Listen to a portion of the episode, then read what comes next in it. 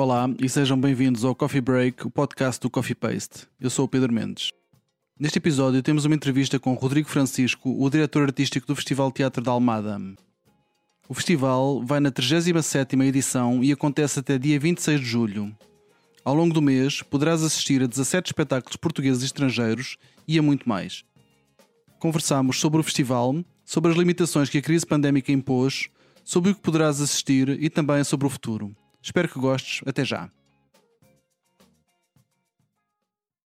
Olá a todos. O convidado desta semana é Rodrigo Francisco, diretor artístico do Festival de Teatro de Almada.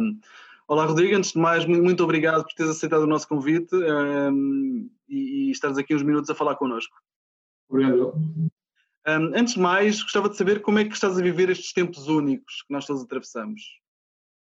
Olha, em, em termos pessoais, eh, devo dizer que estou muito melhor do que há um ano atrás. Eu, há um ano atrás estava acamado, tive um acidente de viação, passei por um período muito difícil e então em termos pessoais devo dizer que esta situação que todos agora somos obrigados e fomos obrigados a viver, eu passei de uma forma relativamente tranquila, porque não, não, tínhamos as saídas condicionadas, tínhamos que nos habituar a todas estas regras, uhum. mas o, a experiência de há um ano atrás deu-me o lastro, acho eu, para não sofrer tanto agora com estas restrições. Claro, imagino que sim. Uh, bom, passemos então a falar do, do, Festival da Almada que começa uh, hoje, no, ou começou sexta-feira passada, no dia em que, em que vai para o ar esta, esta gravação. Um, antes de mais, uma pergunta assim mais genérica: que marcas é que tu vês que tenha deixado o Festival da Almada no panorama cultural local e também nacional? O, Festival da Almada começa com uma festa de teatro, em 1984 eh, vínhamos ainda no seguimento da eh, atividade de animação cultural e teatral que se seguiu à Revolução de 74. Houve um movimento de descentralização cultural eh, que se consubstancia com a vinda, no nosso caso, do Grupo de Campolide para Almada, em 78, para o Teatro da Academia Almadense, onde estreia um espetáculo de um prefeito desconhecido, então, que se chamava José Saramago. Joaquim uhum. Benito dirigiu a noite uh, neste, neste teatro e um, ehm, o Festival da Almada nasce uh, fruto de, da atividade de animação cultural que o, a companhia fazia no Conselho. Ou seja, o elenco da companhia animava vários grupos de teatro em escolas e associações culturais locais ao longo do ano. E o Joaquim Benito lembrou-se de, em 84, juntar esse, esses espetáculos que eram feitos, amadores, eh, e eh, organizar esta primeira festa do teatro uhum. no, na zona antiga da cidade e, e correu, correu, muito bem, nunca tinha havido nada do género cá. E aí na segunda edição do festival, portanto 85, já o Teatro Nacional vem participar com um espetáculo. Uh, e o Festival da Almada começa assim, como uma, uma atividade de animação teatral durante as festas da cidade.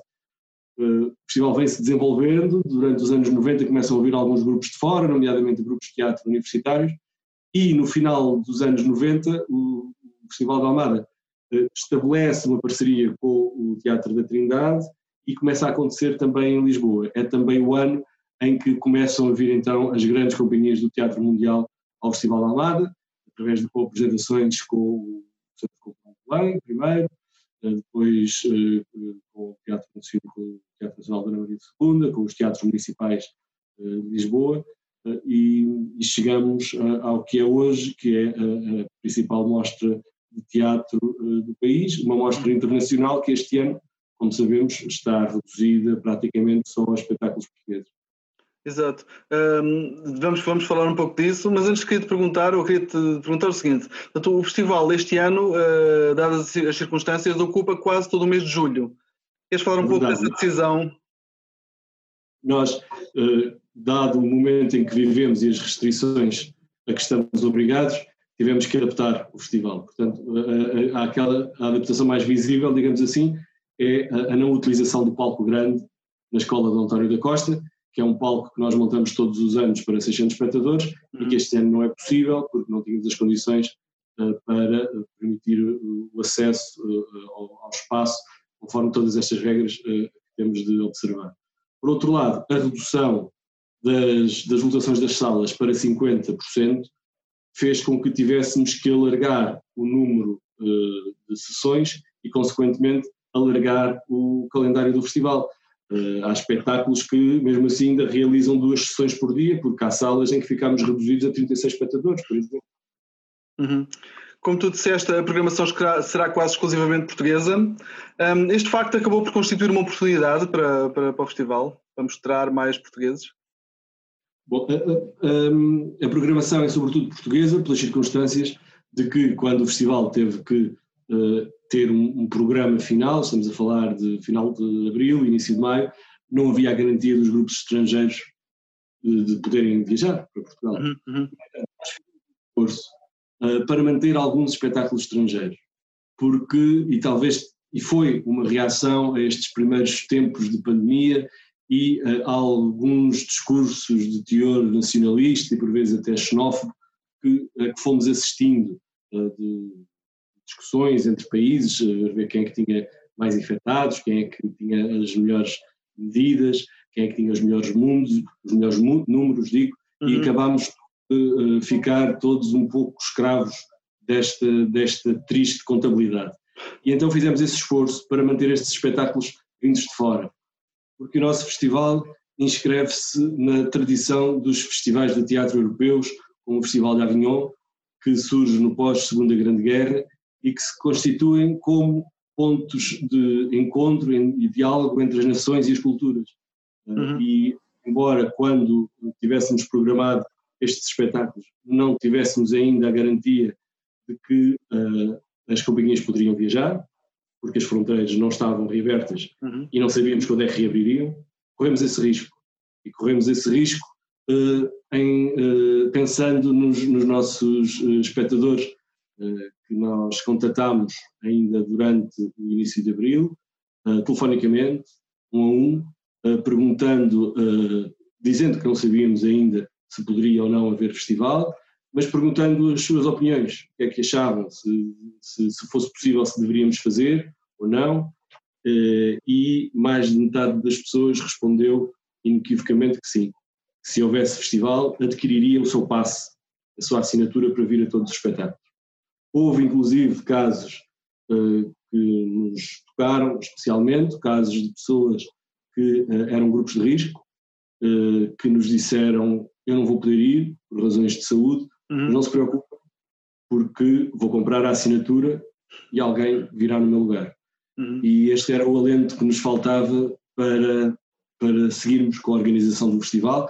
Uma organização, uma programação que este ano é eh, sobretudo portuguesa e acaba por constituir uma oportunidade para tomar o pulso ao teatro português. Portanto, temos os dois teatros nacionais, temos as principais companhias uh, do teatro independente, companhias do norte a sul do país, Porto, uh, Coimbra, uh, Almada, Faro, e o cruzamento de estéticas e de gerações que já nos define, desde Carlos Avilés e João Mota, dois mestres do teatro português, até às novas gerações, Raquel Castro, uhum. Morraça, Tiago Correia, portanto, uma, são 17 espetáculos muito diferentes entre si, que cruzando as estéticas e as linguagens, cruzarão também, espero eu, os públicos. Ok. E nesse sentido, consegues identificar os principais temas que, gerais que serão abordados nesta, nesta edição do festival? Sim, o festival nunca tem propriamente um tema, não é? Certo. Esse tema é o teatro, mas há alguns temas que acabam por percorrer alguns dos espetáculos. Um deles é, é a questão da juventude. Uhum. Uh, há, há, vários, há, há, um espetáculo que vem de Espanha, o Future Lovers, que se debruça especificamente sobre a geração que nasceu no século XXI. Uh, a nossa criação, o Mártir, do Marius von Mayenburg é a história de um jovem que se torna num, num extremista religioso. A Raquel Castro traz à Almada um espetáculo que estava nomeado para melhor espetáculo, melhor texto de teatro, Turma de 95, sobre uhum. a sua, os seus colegas no, no, no Colégio uh, de Lisboa. Uhum. Uh, outro tema que também uh, percorre alguns espetáculos, o tema da, da herança colonial, o Teatrão de Coimbra traz-nos a grande exposição do mundo português, um espetáculo sobre a emissora nacional, em 1940, quando a direção passa de Henrique Galvão para o António Sérgio, e a emissora nacional se transforma no primeiro instrumento de comunicação de massas para, para a difusão do fascismo, uhum. tal como no resto da Europa. É também o ano em que acontece a exposição do mundo português não é, no, no em Belém, uh, e é um espetáculo que entra em diálogo com essa memória e que se cruza também com o tema dessa herança colonial, de um outro espetáculo, um espetáculo italiano, que se chama João Padam, A Descoberta das Américas, com texto e encenação do Dario Fo, uhum. Prémio Nobel de Literatura de 97, e que nos conta a história deste João Padam, que é um, um pícaro uh, que foge da Inquisição em Itália, uh, acaba por ir parar a Sevilha e quando dá por si está a bordo das naus de, de Cristóvão Colombo que partem para a América em uh, eh, 1492. O espetáculo tem uma história curiosa em relação à sua concepção, uhum. porque foi uh, estreado, foi uma encomenda da Expo Sevilha ao Dário Fó, uh, para estrear lá em 92 e celebrar os 500 anos da chegada do Colombo à América.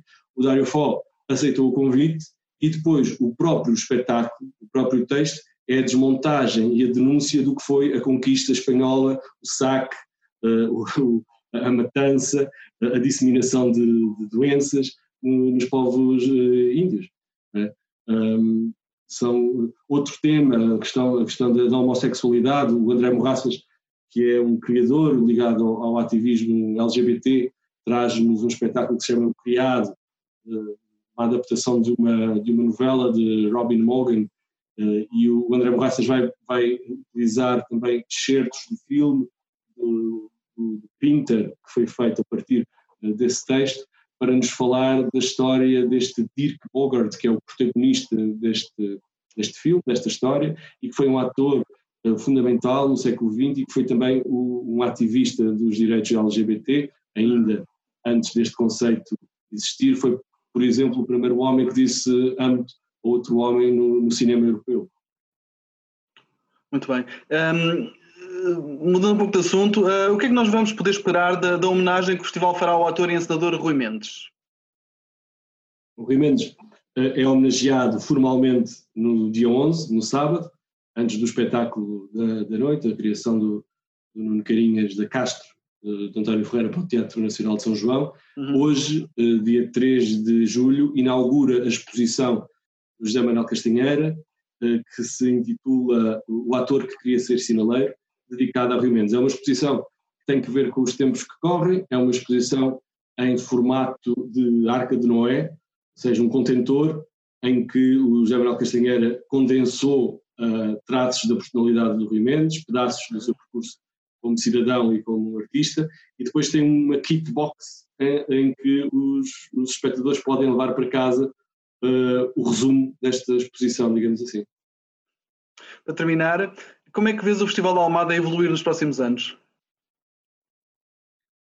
Eu espero que o Festival de Almada mantenha a importância que tem no panorama do, do teatro europeu, mas que nunca perca o seu cariz artesanal. O facto de ser organizado por uma companhia de teatro. Porque eu uh, estou certo de que se não fosse assim não haveria a edição deste ano. Um, são artistas que fazem um, um, festival para outros artistas. São pessoas que, durante o período de confinamento, com o teatro fechado, nunca pararam a atividade. Uh, o cenário de um dos espetáculos que nós vamos ter, o Mártir, a criação da Companhia Teatro de Almada, foi construído totalmente durante o período de confinamento, durante um período em que uh, as pessoas não podiam passar de um conselho para o outro uh, e em que os nossos técnicos, trabalhando em layoff, em períodos de rotatividade, sem saberem sequer se aquele cenário viria alguma vez a ser utilizado, eh, mantiveram a atividade, por, por amor ao teatro e por amor ao público. Rodrigo Francisco, muito obrigado por esta entrevista, foi um gosto falar contigo. Obrigado, até breve. E assim chegamos ao fim da edição desta semana do Coffee Break. Podes subscrever nas principais plataformas ou na aplicação que usas para ouvir os podcasts. Se nelas pesquisares por Coffee Paste, será fácil encontrar-nos. Se gostaste deste episódio, deixa-nos lá um comentário e uma classificação. Vai ajudar-nos a chegar a mais ouvintes. Convidamos-te a visitar o nosso site em coffeepaste.com, onde podes encontrar muito mais conteúdos. Podes também encontrar as notas sobre este episódio em coffeepaste.com cb13. Se quiseres apoiar o nosso projeto e as suas atividades, podes fazê-lo em coffeepaste.com apoiar. A música deste podcast é da autoria do DJ músico Mr. Bird. Eu sou o Pedro Mendes e falamos em breve. Fica bem.